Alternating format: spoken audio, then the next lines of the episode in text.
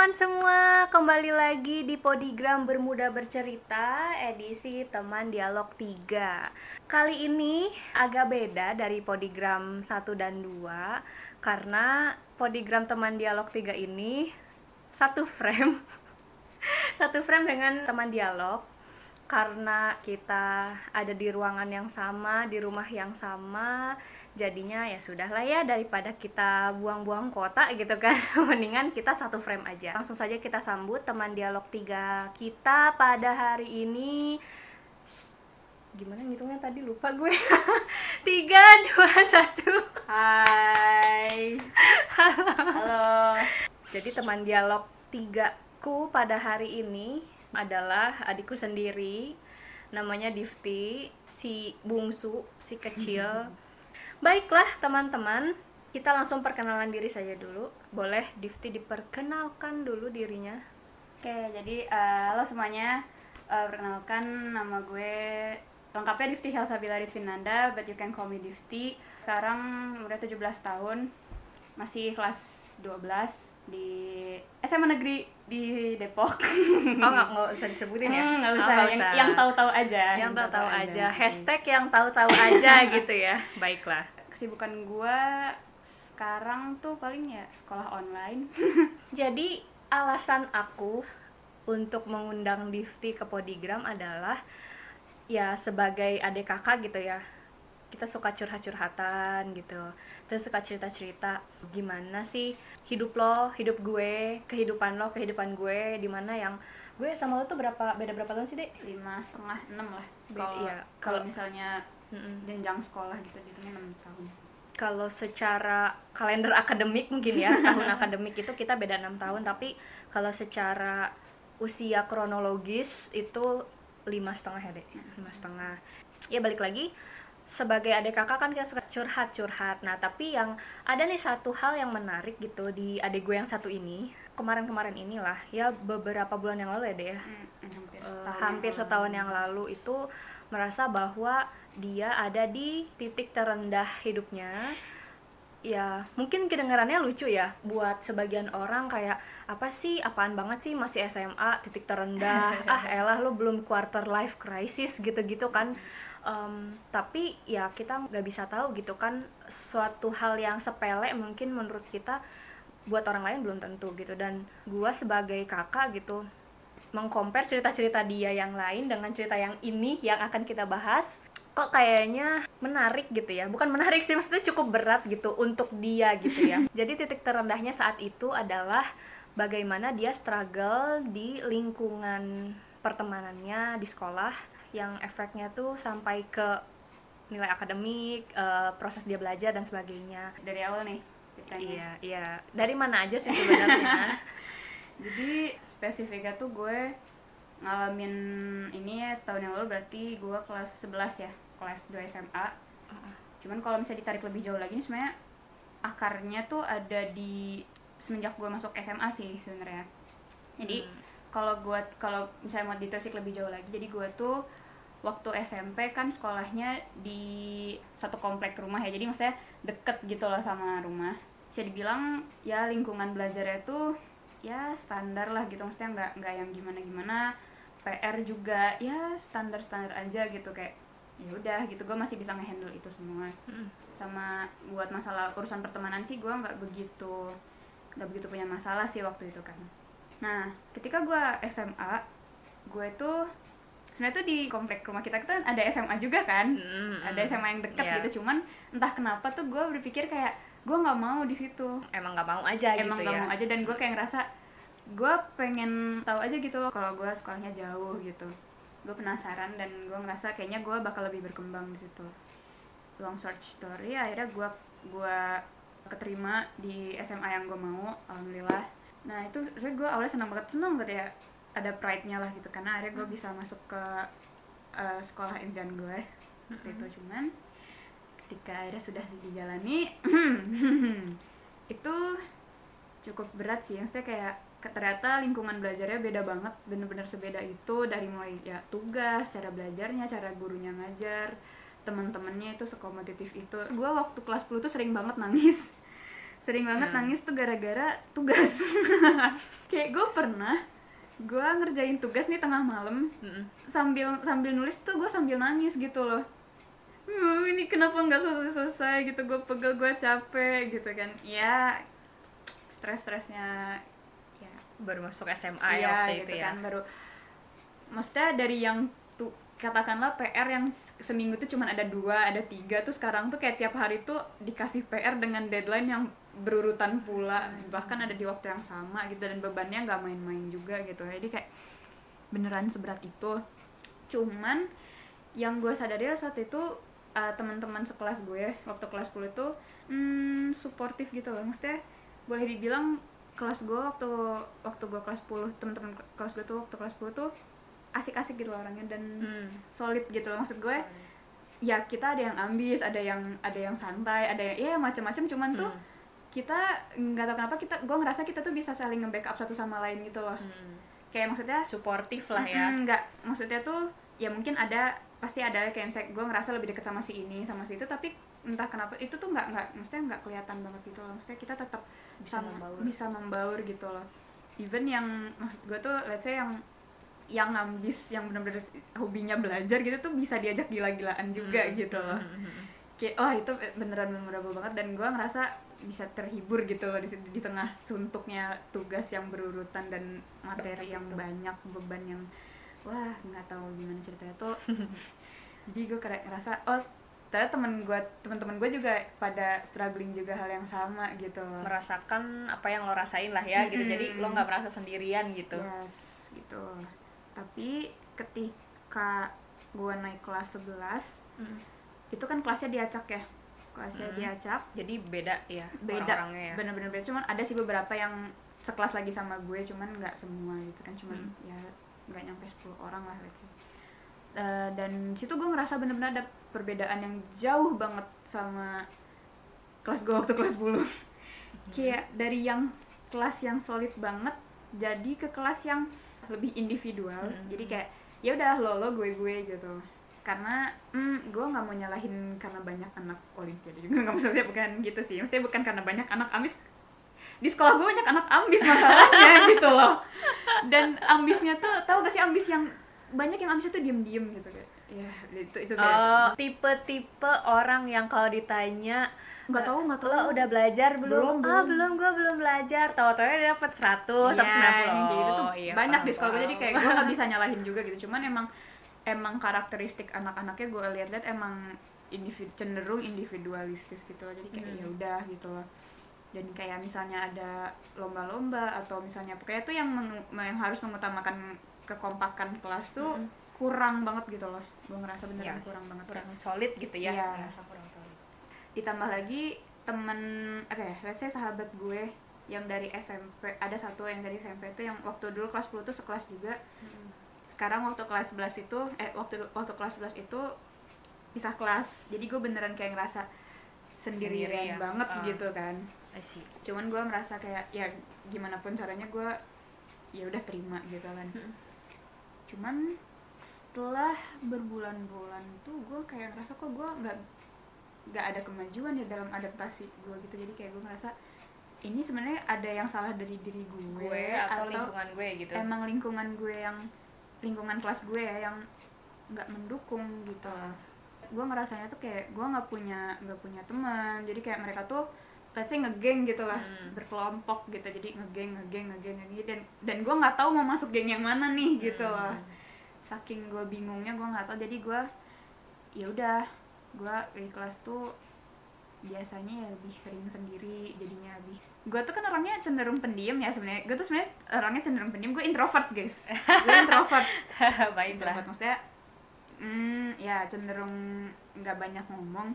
Lu bisa bayangin gue secara normal tuh emang gak banyak ngomong. Ketika gue di keadaan seperti itu gue tambah gak banyak ngomong lagi. Gue lebih pendiam lagi. Hmm. gitu kan. Ya udah gitu gue nggak nggak punya temen. Terus kalau gue ngandelin sahabat gue yang udah beda kelas kan udah nggak bisa. Beda kelas beda kepentingan Iya. beda tugas beda lah nah, pokoknya beda lah gitu, gitu, ya. pokoknya. Dan ya udah gitu. Tapi gue masih suka ya main lah ke kelasnya dia sekali gitu kan. Tapi yang gue lihat-lihat tuh gue ngerasa kok dia udah punya teman baru ya gitu. Nah di sini nih mulai hmm let's say apa ya kayak mungkin cemburu kali ya cemburu dalam pertemanan gitu loh kayak ngerasa gue ngerasa sahabat gue tuh direbut sama orang lain tapi Hmm. sebenarnya enggak gitu maksudnya karena ya ya gimana udah beda kondisi gitu Iya. loh kan. Jadi tapi gue tetap ngerasa kayak kok sahabat gue makin jauh ya gitu. Kayak gue nggak Hmm. punya gue nggak tahu mau berpegangan pada siapa lagi gitu loh. Pegang. Genggam Lanjut. Lanjut, lanjut, gitu. Eh, jadi gue kayak ngerasa ya sendirian aja Ya. gitu feeling alone.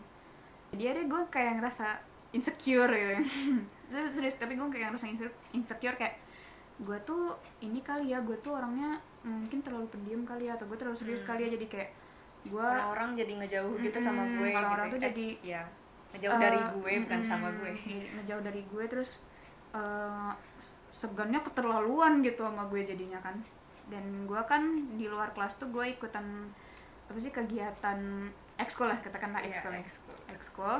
di sana tuh pada awalnya waktu kelas 10 waktu dulu kelas 10 nya gue ngerasa kayak oh ini eh, gue ngerasa emang berarti kekeluargaan banget lah Hmm. gitu kan gue ngerasa dekat gitu macam tapi waktu ketika mulai kelas 11 ketika mulai mau regen sih mau mulai regen regenerasi, Regenerasi. eh, ekskul Organ- itu uh-uh. organisasi Oh, gitu oke kan.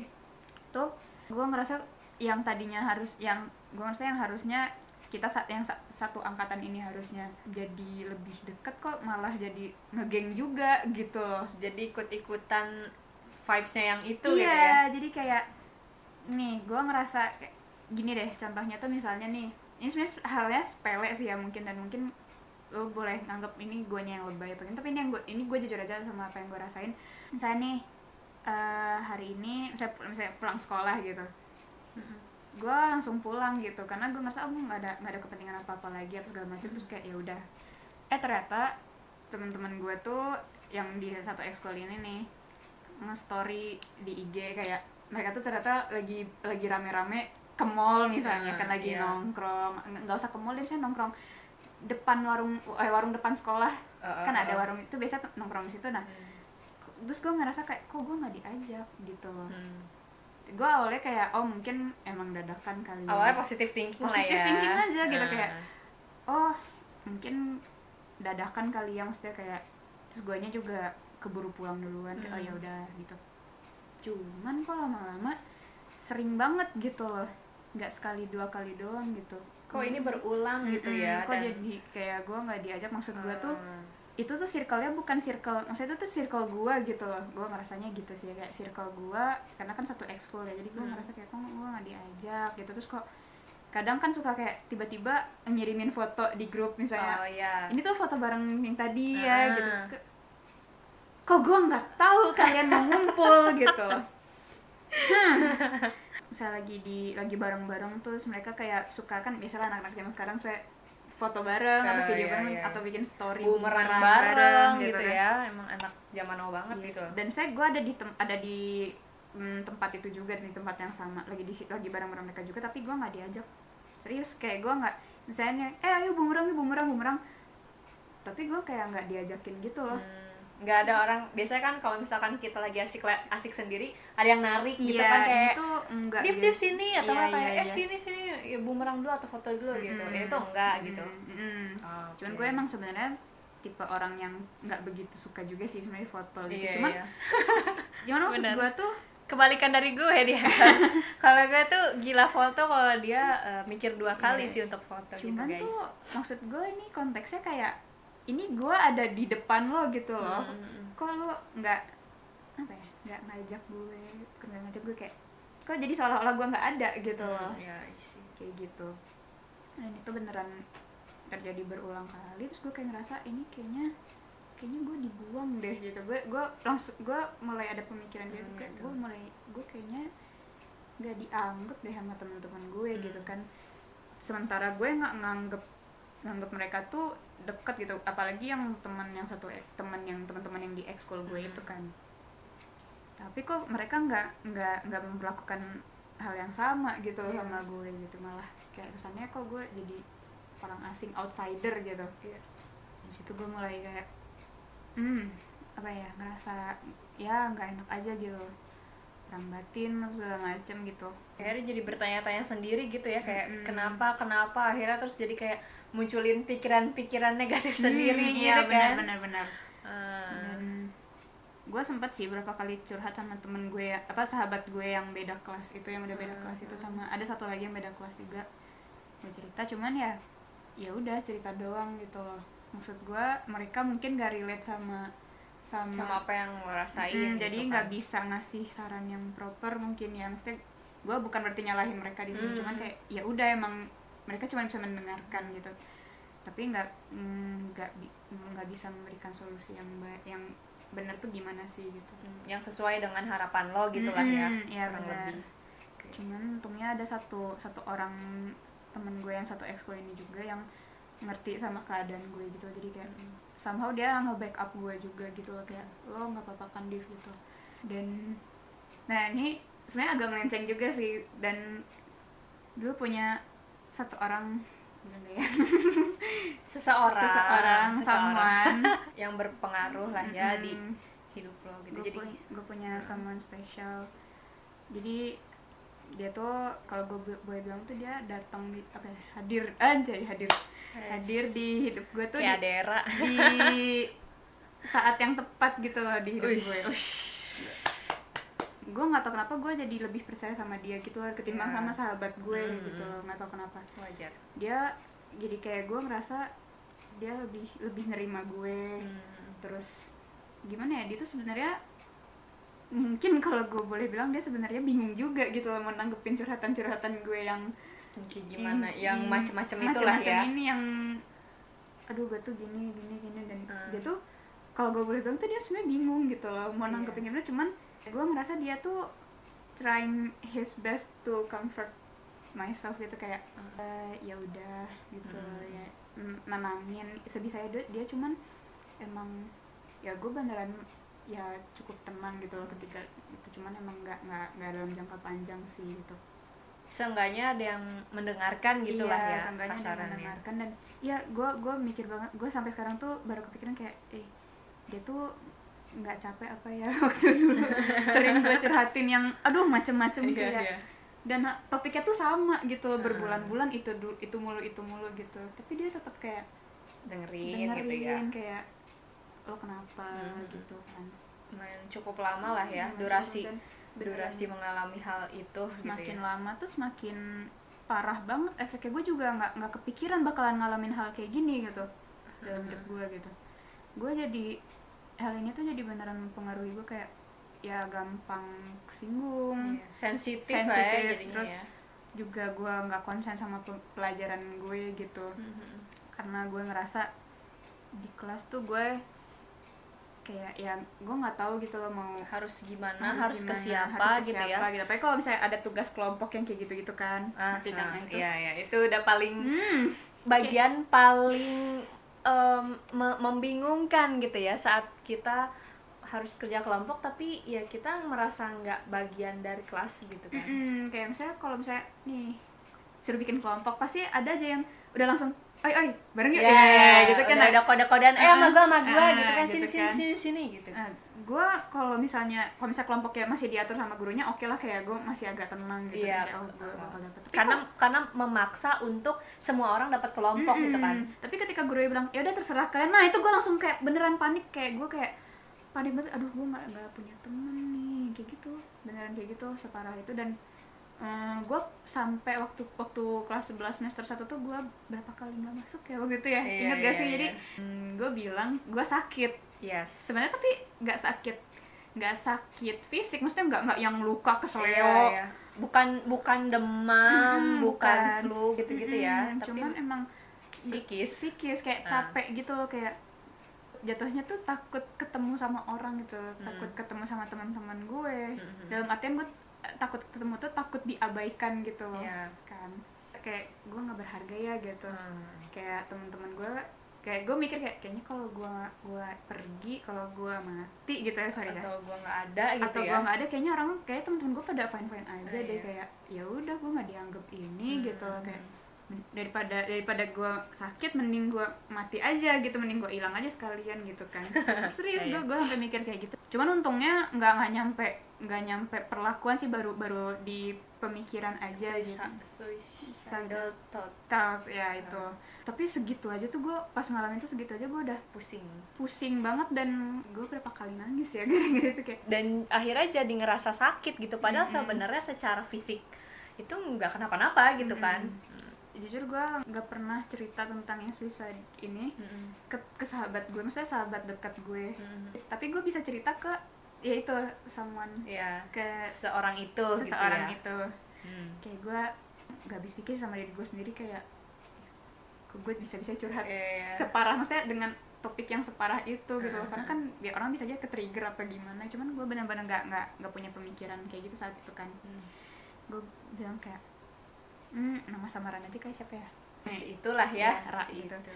Ra gue kayaknya mau mati aja deh gue sering gue beberapa berkali-kali gue bilang kayak gitu ke Hmm. dia kayaknya gue mati aja deh kayak nggak ada yang peduli deh sama gue gitu ya kalau gue mati juga teman-teman gue nggak bakal nyariin nggak gitu bakal ya nggak bakal kehilangan gitu. juga gitu ya toh gue emang nggak pernah dianggap gitu gue mikir kayak gitu kan terus gue gue tahu banget dia di situ bingung Hmm. Karena harus ngeresponnya gimana harus ngeresponnya ya? gimana. Apalagi nih dalam keadaan tuh gue udah mau gue udah bilang segala bilang kayak gue pengen gue Iya. mati gitu. Kan gue kalau jadi dia panik sih aduh Iya, gimana iya, ini iya. nih? kalau misalnya dia mati kayaknya salah gue gitu kan. Iya. padahal enggak gitu.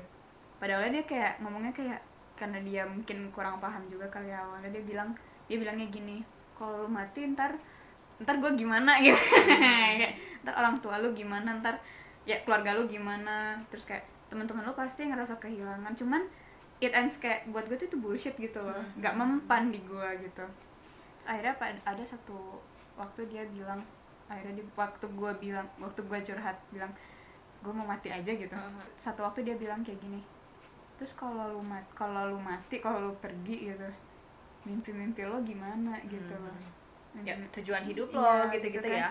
Mimpi-mimpi lo gimana kan belum terwujud semua Div Mhm. gitu. Sesederhana dia bilang kalau lo mati mimpi-mimpi lo gimana Div? Itu gue langsung mikir kayak langsung mikir bukan dua kali lagi berkali-kali sih. Berkali-kali sih gue langsung kayak oh iya kalau gue mati mimpi-mimpi gue Hmm. gimana? Ya terus Ya, kayak benar. yang terdekatnya tuh kayak gue mikirnya ini sih kan gue emang let's say gue sama ekskul gue yang satu ini cinta mati. Kayak kayak gue mikir ya emang suka banget gitu lah ya. kayak gue passionate di situ gue ngerasa passionate di situ gue mikir kayak oh kalau gue mati gue nggak bisa menyalur gue nggak bisa gue gak bakal bisa menyalurkan passion gue lagi di ekskul gue gitu. Sesederhana itu terus kayak gue mikir kalau gue mati gue nggak bisa ngegambar lagi gue nggak bisa ngelukis lagi gue nggak bisa. Gue gue kalau mati kan gue belum belum ngebolang ke mana-mana Iya, iya, gitu kan gue belum belum baca semua gue belum baca semua buku yang ada di wishlist gue Iya. yang kayak gitu kan. Dan akhirnya di situ gue pelan-pelan kayak itu nggak nggak bakal nyelesain semuanya gitu. Ya Iya. mungkin sakitnya hilang tapi ya ya tidak menyelesaikan apa pun Mm-mm, gitu kan. maksudnya- masalahnya ya akan terus seperti itu gitu. Mm-mm. we all know that suicide is sin gitu lah Iya. kalau di agama gitu kan. Cuman kalau kalau di luar konteks agama tuh mikir ya itu lu mati ya rasa sakitnya sih hilang cuman masalahnya enggak gitu masalahnya nggak selesai gitu. benar-benar. Justru orang bakal bertanya-tanya kan Mhm. malah memperpanjang gitu kan. malah akan menimbulkan masalah yang lain Mm-mm. sebenarnya gitu. jadi kayak ya udah gue apa ya pelan pelan lah pelan pelan kayak bangkit gitu. Hmm, apa ya membenahi membenahi diri. Itu sih kayak berkaca gitu mungkin dari gue nya juga sama ini gue mungkin ada yang salah gitu mungkin ada yang salah dari gitu ya. dan akhirnya mm, memberanikan diri untuk bercerita ke teman-teman satu ekskul gue ini. Hmm. kayak "Eh, sorry gue boleh cerita nggak ke kalian? Waktu lagi ngumpul gitu gue ngerasa beberapa Akhir-akhir ini akhir gitu ini ya. tuh kalian kok jadi kayak bikin kubu sendiri ya gitu minimal sebenarnya tuh kita nggak boleh kayak gitu loh lo mengutarakan apa yang lo rasain gitu ya Mm-mm. ke mereka mereka ini Iya. gitu pada akhirnya Hmm. fortunately mereka ini menerima curhatan gue maksudnya nggak ngejudge gitu justru mereka kayak eh, pertamanya kita minta maaf ya Div gitu kayak Mm-mm. kalau misalnya emang dengan kelakuan kita yang seperti itu Kak, lo ngerasa terbuang atau apa? Terus mereka mulai menjelaskan lah lebih ngejelasin aja gitu Mm. kalau dari sisi mereka tuh gimana. Terus kayak oh ya udah gitu. Udah clear aja ya nggak clear banget sih. Cuman maksudnya at least gue udah udah berusaha iya. ngomong gitu kan. Yep. tuh sampai akhir tahun udah better lah dari yang sebelumnya terus waktu awal tahun 2020 gue ada ini kan program apa? Study tour. Mm-mm. ya ke Bali dan di situ mulai gue mulai kebingungan lagi gitu karena kan study tour itu istilahnya lu harus mengandalkan teman lu gitu kan Iya. kayak lu nggak mungkin sendirian lah gitu terus itu gue beneran bingung lagi-lagi gue bingung kayak gue harus sama siapa gitu Iya. loh muncul lagi nih yang nge-trigger gue nge-trigger men-trigger perasaan-perasaan yang kemarin-kemarin Ah. eh, sempat muncul gitu ya Mm. jadi jadi muncul lagi Iya, gitu trigger gue tuh jadi kan kalau study tour itu kan biasa ada kayak bisnya gitu ya Mm-mm. Kayak per bus gitu. Nah biasa kalau di sekolah gue itu dia busnya nggak per kelas gitu loh. Jadi lu bis lah jadi lu nentuin sendiri gitu loh lu mau di bus yang mana. Kalau lu mau sekelas ya udah langsung daftarin sekelas gitu Iya. loh. Nah terus waktu itu teman-teman kelas gue bilang gini kan eh kita sek- se- sekelas sebus yuk gitu. Hmm. ayo ayo ayo ayo gitu katanya "Eh, mau di bus mana? Bus misalnya bus tiga lah katakan bus tiga. Oh ya udah oke gitu. Terus gue kan kan gue nggak ikut ngomong sih cuman gue mendengarkan gue merasa oh mau sekelas ya udah gitu. Kayak gue ngerasa oh, tenang gitu gue sekelas gitu. cuman ketika gue iseng iseng nggak iseng sebenarnya gue penasaran aja gitu. Hmm. ketika gue cross check ke guru gue gue ngeliat kok nggak ada nama gue. Hmm. ah gila. Satu orang pun gak ada yang ingat gitu ya. maksud gue tuh ya sebenarnya sebenarnya gue ini sih eh, tahu bukan gue doang yang nggak di situ namanya Pokoknya intinya ada yang ke skip dan lo ikutan ke skip gitu ya Mm. akhirnya gue gue di situ kayak hmm, ini banget kan kayak sedih banget sedih banget lah gila kayak kok gue dilup kayaknya gue dilupain Hmm. gitu loh apa nama gue di skip segala macam tapi akhirnya gue dapet bus sih sama di kelas lain gitu. Hmm. nah waktu ke Bali-nya nih waktu study tour itu gue ngelihat orang-orang lain tuh saya lagi di tempat wisata gitu pada foto sama temennya sama let's say sama gengannya lah gitu kan meanwhile gue tuh bingung gue mau foto sama siapa gitu loh kayak ya gue foto sih sama teman satu ex gue yang itu cuman kayak ya udah ya setelah itu ya udah Uh-uh, sendiri-sendiri gitu sendiri-sendiri. ya dan gue kayak beneran ngerasa sendiri gitu loh Kak. Mhm. karena gue mau ke sahabat gue sahabat gue udah punya gue ya gue udah punya gandengannya masing-masing Hmm, gitu lah ya punya sirk udah gue sebenernya oh ternyata dia udah punya circle-nya masing-masing ya gitu kan gue mau mau Join ke mau siapa join, tuh mau, mau join ke dia juga takutnya kayak apaan sih ini kok Iya, ikut iya, ikutan iya. gitu kan. Jadi gue beneran kayak ya udah kalau misalnya ke tempat wisata tuh gue kayak gue ngeliatin aja sendirian gitu. Puncaknya di situ gitu ya? Mm-mm. berarti puncak dari titik terendah lo tuh di situ Iya, gitu? oke. setelah selesai dari study tour itu gue uh, ingat gak sih waktu gue mau oh, udah mau tw pulang Mm-mm. ke Jawa lagi gue ngechat lu teh iya iya. Gue bilang gue gue mikir gini eh gue bilang gini ke dia lewat wa teh kalau kalau konsultasi ke psikolog tuh berapa iya ya? iya iya gue. Gue di situ udah self diagnosis itu Ya. udah self diagnosis kayak gue udah nyari gue nyari nyari tahu kan eh, gejala depresi itu gimana. Mm, mm, mm.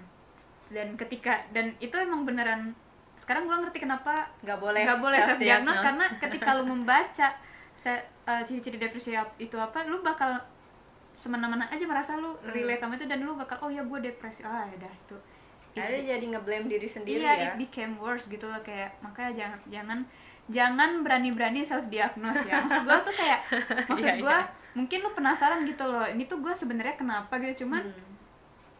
ya harus ada tuntunannya juga sih Yes. gitu oke gue akhirnya waktu itu gue udah ngerasa kayak oke gue harus lakukan sesuatu Hmm, gitu akhirnya ya gue nanya ke teteh teh kalau konsultasi ke psikolog tuh berapa ya Hmm, hmm. terus dan teteh harus kan ke mana gitu eh, ya dan terus teteh tuh mungkin kaget gitu ya gue mikir Iya, kayak iya. dia bilang emang kenapa Div gitu Terus akhirnya gue cerita aja kayak gue sama, study- tour tuh gimana, gimana rasanya gimana Hmm. terus akhirnya kata teteh "Eh, ya udah nanti dibicarain lagi ya. kalau udah pulang juga kan waktu itu gue masih masih, masih harus lanjut pulang. gitu loh Hmm. ke kota selanjutnya jadi kata teteh ya try to enjoy your vacation Hmm. gitu kan kayak ya udah setelah gue ya udah selesai study tour itu gue bener-bener masih ngerasa ini kan Hmm. hmm, masih masih insecure lah ya. masih insecure gitu terus akhirnya gue memutuskan untuk off sosmed waktu itu nggak sos nggak full sosmed sih cuman kayak yang Instagram Hmm. Instagram tuh gue gue nge, nge nonaktifin Iya. Instagram Iya. berapa minggu nggak deaktif nggak sih sempat nggak deaktif kan ya seminggu nggak nyampe dua minggu sih kayaknya cuman ya cukup lama lah gitu Eh, itu kenapa gue ngedeaktifin karena biasanya kan orang kalau baru Um. eh, liburan tuh pasti ngeposting-posting foto Iya, iya, saatnya iya. posting foto seperti itu kan kayak dan mereka tuh posting fotonya sama teman-temannya gitu Iya, kan iya, iya. dan ketika gue melihat itu tuh gue merasa gue udah bukan sedih lagi teh gue merasa marah ya marah nggak tahu kenapa kayak aneh gak sih lo ngeliat Iya, aneh iya. gak sih kayak lu pasti mikirnya kayak apaan sih lo Div? Kayak kok lu gak suka sih kok orang freak banget Kalau gitu ya? nggak mungkin suka- orang ada yang Uh-uh. ada yang berpikir seperti kok lu nggak itu. suka sih ngeliat orang berteman gitu Eh, kan? Kayak kesannya tuh nggak suka gitu. Mm-mm. padahal tuh sebenarnya bukan itu gitu kan maksudnya. Karena ketika gue melihat mm, berteman tuh gue jadi nggak suka ya? gue nggak suka dan karena itu bikin gue makin kayak ah gila gue gak punya temen Hmm. gitu jadi makin makin ngerasa sendiri gitulah ya. Hmm, kayak akhirnya gue kayak ya udahlah gue puasa Sosmed. sosmed lah tapi kalau kayak yang lain wa gitu gue masih masih on sih karena emang itu kan krusial buat gue Penting. penting lah ada setelah yang setelah deaktif itu ya Mm-mm. gue ngaktifin Instagram gue lagi terus kayak itu udah udah cukup mendingan sih Hmm. cuman gue masih ya agak struggling juga buat melawan pemikiran negatif Hmm. gue gitu cuman di situ entah kenapa ya si Ra Ya, ini tiba-tiba something happen lah intinya. dan akhirnya dan akhirnya harus selesai ya, gitu ya kita udahan gitu. Dengan someone dengan someone ini gitu ya. Mm-mm, gua dengan- nggak sebut nama sih. Mm-mm. oke lanjut. Dengan si Ra ini gue harus udahan gitu kan. Karena tuh selama beberapa bulan itu kan gue apa ya jatuhnya kayak bergantung sama dia gitu Iya. kan. Terus tiba-tiba dia pergi gitu gue langsung kayak beneran kayak down banget gitu maksud gue padahal sebenarnya mm, to be honest gue dari awal sama dia tuh gue udah udah mikir kayak eh, kemungkinan misalnya gue putus bakal gimana gitu Hmm. kayak gue udah mempersiap gue bah apa ya gue yang sudah mempersiapkan itu pun bahkan masih, masih ya senyesek itu gitu terus jadinya kayak sakitnya tuh double gitu loh Iya. untungnya si si talk itu nggak nggak muncul ada lagi muncul. cuman emang emang gue ngerasa down Iya. banget gitu Iya. kan hmm, sebenarnya sampai sekarang juga gue masih proses healing sih. Kalau sekarang sih udah. Ya mendingan lah. Ya maksudnya gue gue sih ya yang penting tuh berproses dan pro- berprogres gitu. Lah ya Yes. even nggak langsung 100% nggak mungkin ya. Maksudnya kayak ya udah Mm. even tuh cuma 0,1% yang penting lu berproses gitu ya. Jadi kayak ya udah gue ada pelan-pelan nggak nggak maksain diri juga gue pelan-pelan ya berusaha move on. Sampai sekarang masih sih. Tapi gue udah lebih ya udah lebih bisa Jauh lebih baik lah ya. Jauh lebih baik dan gue jadi mikir lagi gitu mungkin mm, untuk keadaan yang saat ini tuh Tuhan tuh tahu gitu kalau gue tuh bisa survive sendiri kalau untuk saat ini Hmm. sementara waktu yang sebelumnya yang masalah yang pertemanan itu mungkin Tuhan tahu kayak oh nih anak nggak bisa survive nih kalau misalnya Sendirian. sendiri ada dia oke Tuhan tuh apa ya mempertemukan mempertemukan sih kayak munculin dia di hidup ya, Terus gua something happen for a reason lah ya gitu. Mm-mm. Pertanyaan selanjutnya adalah apa sih yang akhirnya gitu lo motik suatu hal gitu dari proses lo healing, dari proses lo melewati masa-masa tersulit itu gitu. Apa sih yang akhirnya lo dapet insight itu apa aja gitu?